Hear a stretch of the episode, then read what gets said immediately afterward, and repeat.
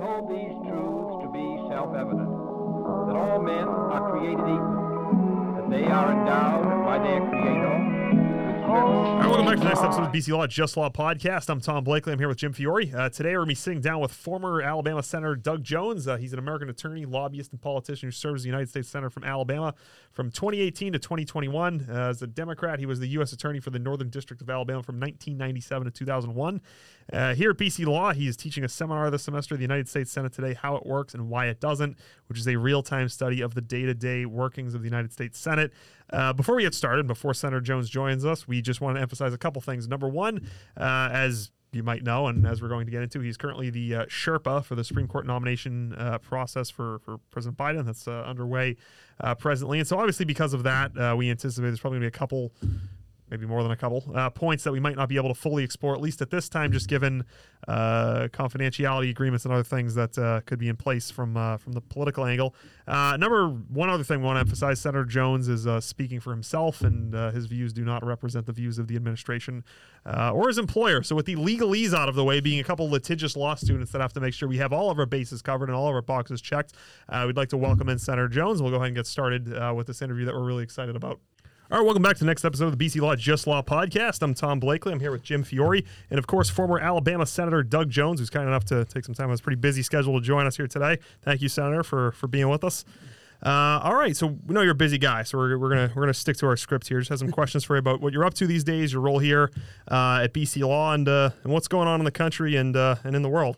Uh, well, you know, we kind of went back and forth about whether or not we should uh, have an introduction for you. Because you don't really need an introduction, but w- what do you want folks to know? You know, law school students, anybody out there who's listening.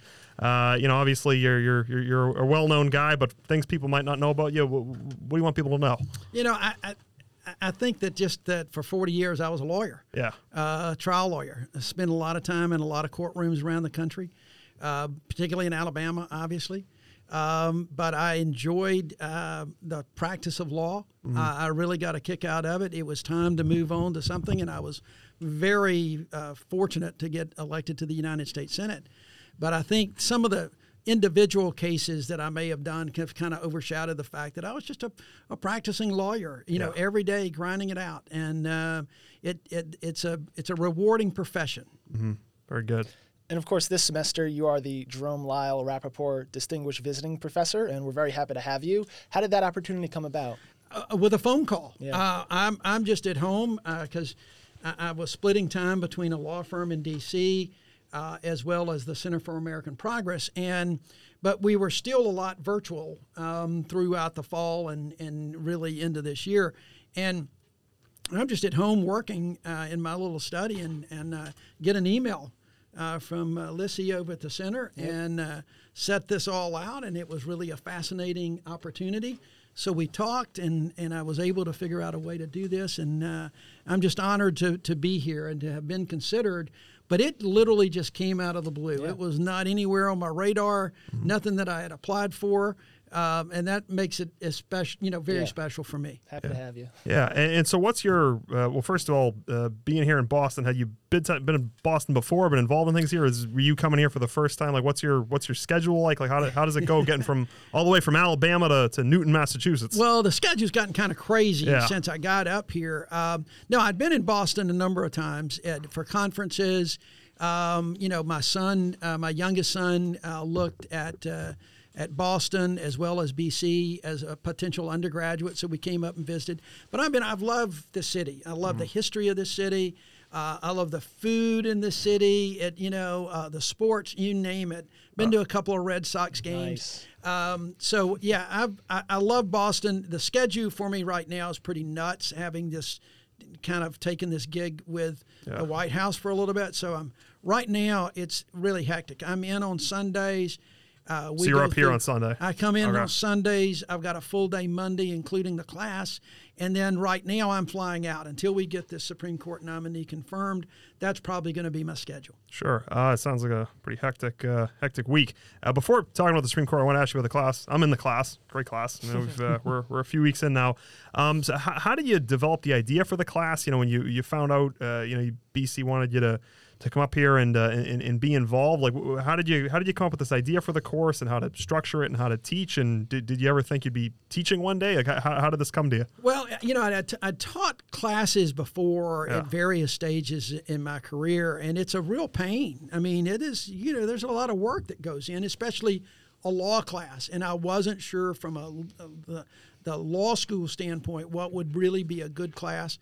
And I also knew that given the amount of time that I was engaged in with a law firm, with us, uh, with CAP, with others, that my, my time is going to be pretty limited in, as to what I can do. Coming up here was not going to be the issue because, again, so much virtual, but the time and preparation and all. And so I called um, my former legislative director, who is now the chief of staff for another U.S. senator, and I talked to him a little bit about it. And he's actually the one that gave me the idea of having the class act as a Senate staff Right. and following the Senate real time, doing the things, uh, uh, talking about the rules, talking about the issues of the day, seeing what the, the, a a Senate office really looks like, which was great for me because I let all of you guys do all the work Right. and prepare. And I don't have to do much that I don't normally do anyway. I mean, I'm always reading about what's going on in the federal government and in the Senate and the mm-hmm. issues of the day anyway. So it worked out really well, and I hope everybody's having some fun. No, it's a very fun course. So essentially, we're, we're sort of learning how the Senate works by pretending we're working in the Senate. It's been very hands on and you know it's experiential, and I think everybody enjoys it a lot. Um, so I want to also talk about something that you're very much in the news about, as you're aware. The um, what's going on with the Supreme Court. You're the Sherpa uh, for this process. Just what should we know about that? Like, how did you you, you, you know you get the call that this is going to be happening? Like, you're already a pretty busy guy. Um, what's your role? What do you do? How, what should folks know about uh, about what a Sherpa does every day? Well, I- am on leave of absence Okay. from uh, my law firm and CAP. They let me continue to uh, be here at BC. Um, but really, it's it's is what the name implies. It's trying to help once the nominee is named, guide that nominee through the confirmation process, uh, visiting with the United States senators uh, that we can schedule a visit with, uh, helping prepare for confirmation hearings, trying to talk to senators following all that to see if there we can get votes for the nominee. So it's really just a guide. The good thing is I don't have like a 300 pound backpack that I've got to do like most of the real Sherpas Yeah. uh, in the world. But that's kind of it. I mean, that's that's that's the real basics, um, and and frankly, about a, all I can talk about right now. Understand? And was that was that similar to the class where there was no application process for that? You just got a call for that? You know, uh, it was interesting. I, I really saw my name first mentioned uh, in an email from uh, the media reports. And from that point on, things started just happening pretty Yeah. quickly. So you read it before you heard. yeah, about I it. got an email from a, Yeah. a reporter, and um, I, I reached out to, you know, at Yeah. that point to the White House, and things really did start happening quickly. Interesting. Uh, why do you think you were chosen for this role? I, you know, you're going to have to ask uh, President Biden about that. Uh, you know, I mean, I, I just left the Senate a year ago. It is the, the Senate confirmation process has gotten to be rough and tumble.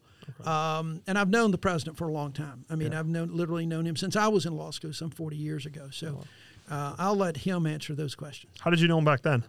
He came and visited. He came uh, uh, to the law school when I was a second year law student. He came to to Cumberland and uh, spoke, and I was incredibly impressed. I mean, I really believed at that time he was just about to complete his first term in the Senate, and um, he was still he was 36, 37 years old.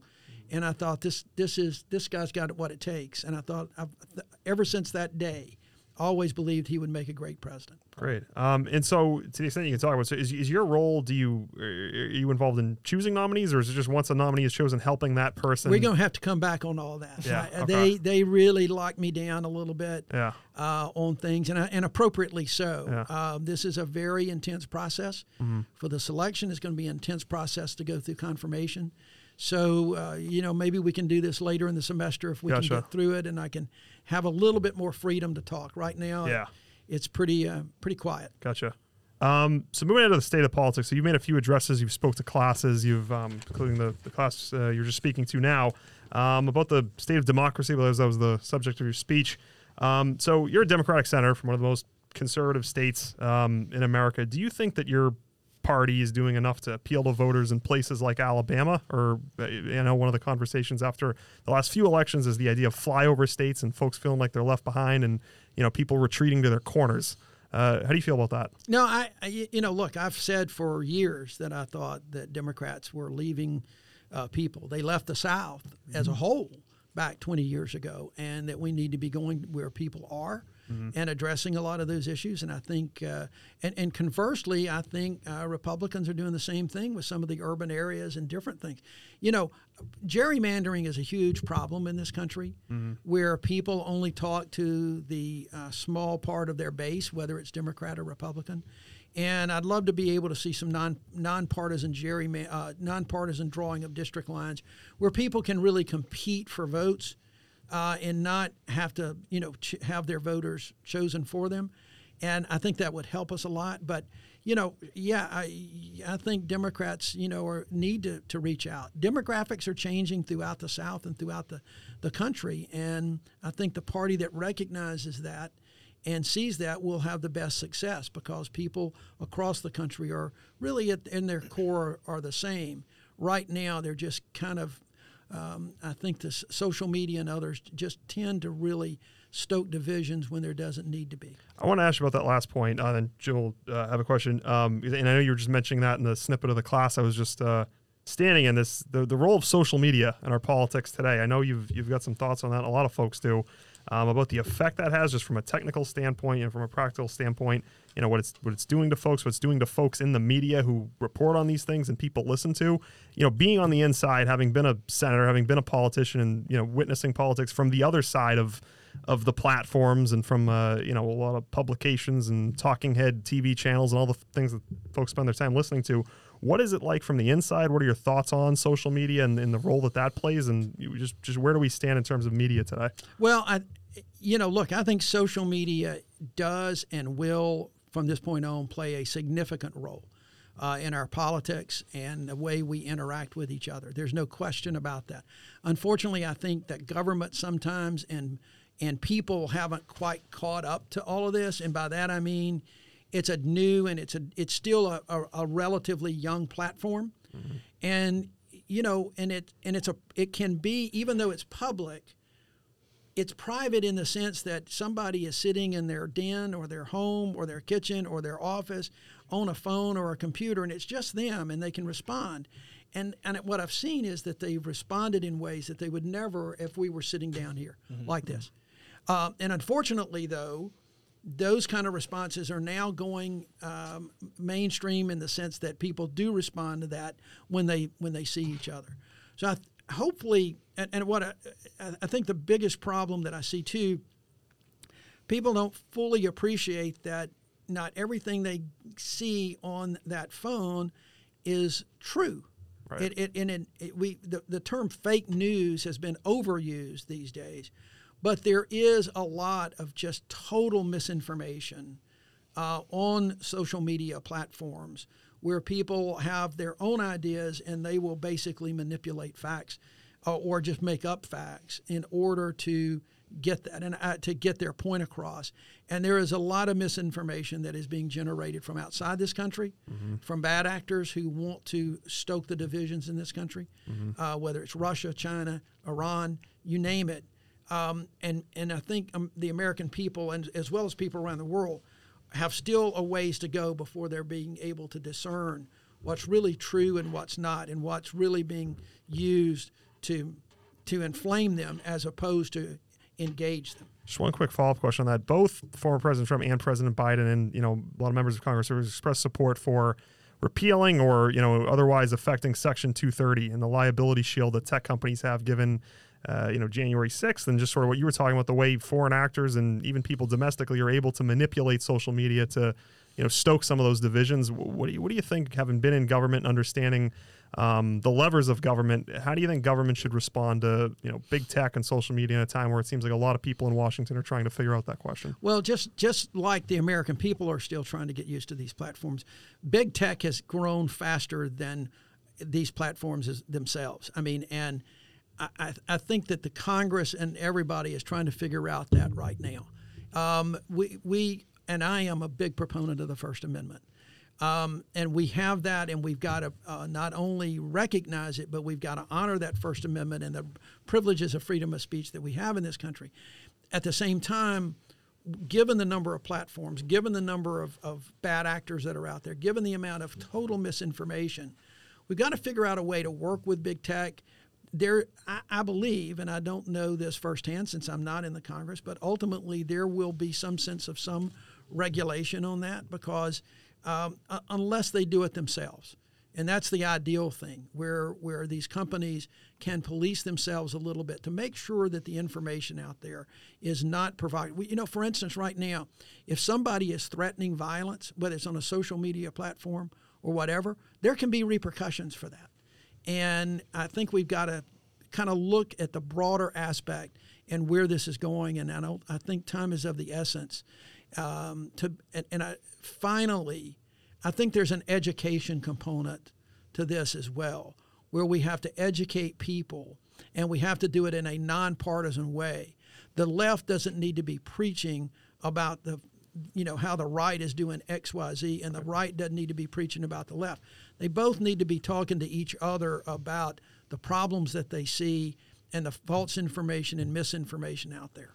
Yeah, leading off of that, I want to go back to the issue of, of partisanship because a lot of politicians do talk about, you know, reaching over the aisle, but I feel like when, when push comes to shove, a lot of them kind of just start blaming the other side. But you've been spoken so highly of as a senator who, who actually got it done. So just wanted to see if you could talk about some of the strategies and what you think should be implemented to to kind of bridge this like divisive time in the country. It, it takes time. It yeah. takes some uh, patience. It takes being able to go where other people are and I, I like the quote, and y'all, if people have heard me all the time quoting Atticus Finch and mm-hmm. To Kill a Mockingbird, saying that you need to walk around in another man's skin and to see things from their point of view. And we don't do enough of that. Uh, I, I, think the right and the left sometimes think it's my way or the highway, uh, and they're very uh, pure. And that's just not the way democracy is. Democracy is not that pure. Uh, people can um, compromise the way you can get things done without compromising principles. And I think that that's the key. Sometimes it's a fine line, but I think people can do that. It just takes time, it takes some patience um, and trying to, to, to talk to people. You know, most things in this country are bipartisan goals. Health care. Everybody wants folks to have good health care. Mm-hmm. Everybody wants everybody to have a good education and the opportunities for a good job and a good paying job. How you get there is what breaks Republicans and Democrats off from each other. But if you can keep your eye on the prize, then I think we can we can get there. We've just got to maintain keeping uh, that eye on the prize and, and trying to find that common ground and, and goes again without compromising principle. I don't think that that's inconsistent. Yeah. Going off of that question, a lot of people have observed that there's a you know pretty significant difference between what we feel about other people and other people's politics and you know just the state of uh, politics generally based upon what you see in the media versus when you're actually sitting down like we are and talking to somebody on the street. You know i think a lot of americans believe that you know uh, somewhat tribalistic idea of you know uh, you know of our opponents and our you know political opponents and uh, that people are just much more extreme than they actually are when you sit down and talk to somebody um, and, you, and, you, and you meet people in real life versus just you know listening to people on the on the media or in the media or rather on social media, et cetera. Um, what do you think drives that? Why do you think there's such a difference between the way the media talks about our politics versus when you actually sit down with somebody and talk to them in real life, like like we're doing right now? I, I, that's a really tough question to parse out all of the, the of the reasons. Mm-hmm. I think that there, and I've said this many times I think there are provocateurs that are making a lot of money stoking those fears. Mm-hmm. And that's what you that, that's what people people tend to stay in their silos more than than not. They whether it's a whether it's the right or the left, they tend to stay in silos and you people kind of you you get fed what you kind of tend to believe anyway and you don't get outside of that silo. I, I think in in Washington I you know, Lamar Alexander from Tennessee, Republican from Tennessee, who retired last year, uh, was a good friend. And we talked about this a, a lot too. That that my experience was that Washington D.C. at the end of the day was probably the most bipartisan city in America, mm-hmm. because senators and their staffs did talk to each other. We did co-sponsor bills together. We did go to, to different things, the prayer breakfast and other things together. And we there were these discussions, as I said a minute ago, about we have this goal. How do we get there? You don't see it on C-SPAN though. You right. don't see it in dueling press conferences. So America doesn't see a lot of that, and they just see the polarization, and they see the demonization of the other side. We are moving to where the other side. This is a good versus evil and if you're too many Democrats see Republicans as evil, and too many Republicans see Democrats as evil, and that's just not the case, mm-hmm. except on maybe the extremes of, of both sides. So we really just need to be able to, to put that back. But also, you know, one of the things I found in uh, my three years in the Senate, so many people, whether it's Alabama or elsewhere, said, we really just want y'all to work together. Mm-hmm. But yet, I don't think that we, being the public servants, educate the people enough about we are trying to work together. And so they don't vote that way always. They vote for somebody who's just going to fight. Mm-hmm. And um, I, I, never like to use that term fight yeah, anymore. Right.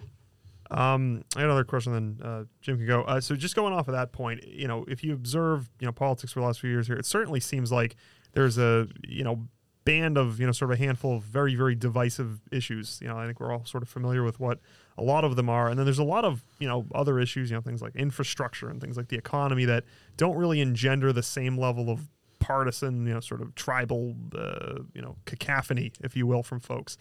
Do you think that it's possible, and you know, you're inside Washington, have a sense of this? You know, the perception is that well, Washington can't get anything done. You know, we're so divided about um, this and that. But it seems like when you really sit down and look at it, there's you know a handful of topics that really get folks really charged up. And then a lot of other rather pedestrian issues, that's not really the case. Uh, haven't been in Washington, haven't been in the Senate, um, particularly during the you know the, the, the time that you were there. What is the reality of that? Are you able to work with folks on things that you know are largely bipartisan, while sort of putting on the shelf maybe some things that you know really get people uh, into their corners, or do, do, you see those things creeping into just every area of policy and work that you do? Well, it's creeping more and more, but I do think that there are a lot of areas. Um, you know, when I was in my three years, we, I think it was like 26 bills, mm-hmm. bipartisan bills. It, those involved everything from creating a rural healthcare liaison, so uh, in, in the Department of uh, Agriculture, so that all rural healthcare information in the federal government was going to be coordinated through a single office as opposed to a, a whole conglomerate of offices, just making it more efficient. That was an easy. Uh, that was an easy bridge to cross uh, with Republicans, and it was an easy bridge to get into uh, the farm bill.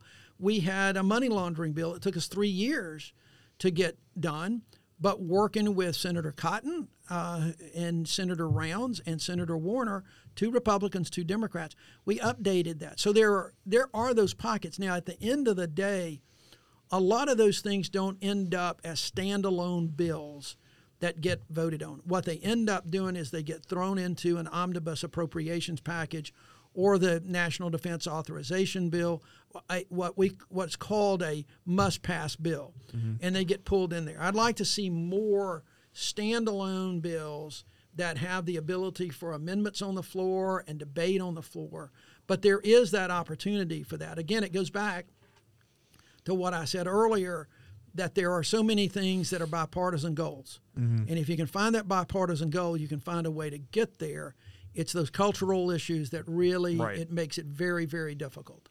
Yeah, and speaking of those standalone bills, you know, one of the things that a prevents those is the filibuster. And I just wanted to get your thoughts on, you know, would you want to repeal the filibuster? Do you think, you know, or is there a way to revise it and you can, you know, kind of kind of make it work better to get that bipartisanship? Yeah, I think right now. Um, I may have to defer that question a little bit. I, with my role that is going to be okay. there in the Senate for a little bit, I have advocated publicly that there needs to be rule changes mm-hmm. uh, for the filibuster.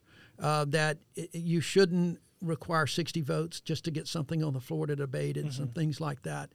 But the specifics of that we might want to hold. We might can do this again yeah, a little bit enough. later. Um, you know, it, I hate to do that on a couple of occasions, guys, mm-hmm. but yeah, you know, right now, I, this is going to be a pretty sensitive role dealing with both Republicans. Mm-hmm. I mean, we're no one is taking any vote for granted for or against whoever the nominee is going to be, and yeah, I want to make 50, sure. Yeah, yeah I want to make sure that, uh, from my standpoint, that uh, folks know that when I walk in their offices that I'm there uh, to try to talk to them and Yeah. help them make a decision. Yeah, and I understand where you come from. Um, I also want to ask, you know, looking to the future, and you know, we're at a law school. You're, you know, uh, here with us at BC Law. You know, a lot of folks who go to law school ultimately become, uh, you know, public officials and uh, politicians and senators and folks like yourself. What do you think people in this position at this age that you know might go on to fill out some of those roles? What tools, skills, etc. What do you need in today's government, in today's world, to, to be successful in those roles? I, think you need a. Uh, I think you need to listen. Yeah. I think you need to listen and and not only uh, and couple that with an understanding to try to understand when somebody is sitting across from you with a different perspective, not just listen to what they say, but and, and to to counter it like you would in a in a in a trial courtroom. Mm-hmm. But listen to what they're saying and try to understand it so that you can then figure out where where that common ground might be, where you can work together on any number of issues. I, th- I even think in, in some of the cultural issues, there is areas that people can work together on if they could put aside the politics of it and not be afraid that if they let their guard down, somebody's going to take an advantage of them. Um, and so I think the listening and understanding skills is probably the best. The other thing I would say is for folks that are interested in public service or a political career, remember that it is public service and you need to go into it as a public servant, not because your ego says, I want to be a senator or I want to be a governor or I want to be the president. It is a service, it is for the public. You are working for people, and it, you've got to go in that in the with the right attitude. And there's so many people out there today, I think, that are absolutely doing that. But I also see a lot of folks that get co-opted once they get there, and mm-hmm. then it's all about their reelect or whatever.